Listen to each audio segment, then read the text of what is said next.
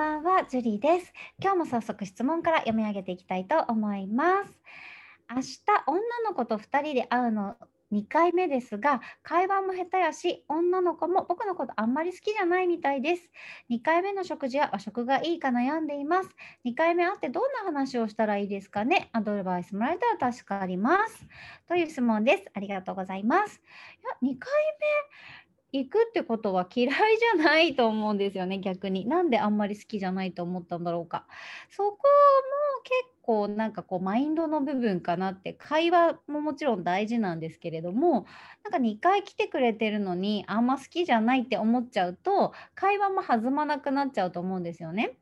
で、あんま好きじゃないと思うよりは、2回目行けて嬉しいっていうふうに思った方がいいと思うし、2回目来てくれてありがとうとか嬉しいとか楽しみにしてたよっていうことを伝えるといいと思います。で、どんな話をしたらいいかっていうのはちょっと相手がわからないので何とも言えないんですけど、相手の女性に興味を持って、相手に話をさせてあげたらいいと思います。どんなことが好きなのとか、何している時間が好きなのとか、そういうふうに聞いてあげるといいんじゃないかなと思います。ナナさん頑張ってください。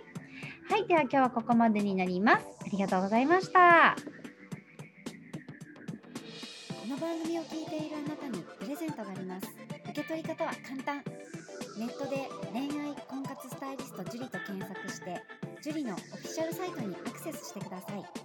次にトップページの右側にある無料動画プレゼントをクリック。表示されたプレゼントフォームにメールアドレスを登録して送信するだけ。ポッドキャストでは語られない極秘テクニックをお届けします。また質問は今から申し上げるメールアドレスにお願いします。